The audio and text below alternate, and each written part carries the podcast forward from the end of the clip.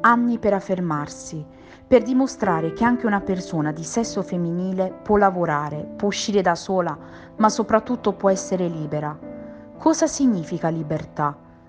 Perché ci affanniamo costantemente ad affermare che ognuno di noi è libero?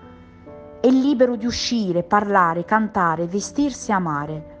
Eppure, ogni giorno ci sono casi di violenza nel campo privato, sociale e professionale, perché anche le parole violentano una persona. Nel 2021 gli omicidi aumentano. I giornali hanno già la loro prima pagina. Donna uccisa dal suo compagno geloso, viso bruciato con l'acido dal suo ex. Ed ecco qui che partono i commenti.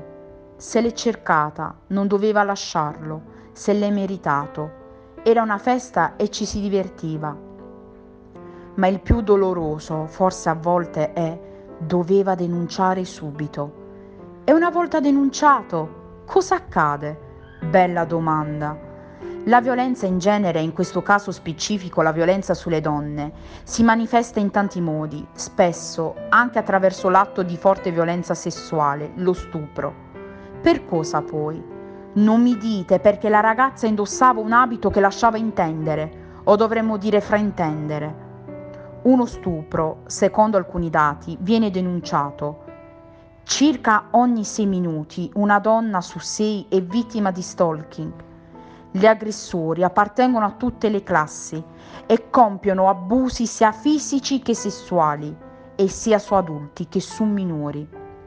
Per combattere questa forma di violenza servono adeguate forme di prevenzione e leggi sempre più forti per concludere, voglio dire che non esiste un giorno preferibile ad un altro per denunciare.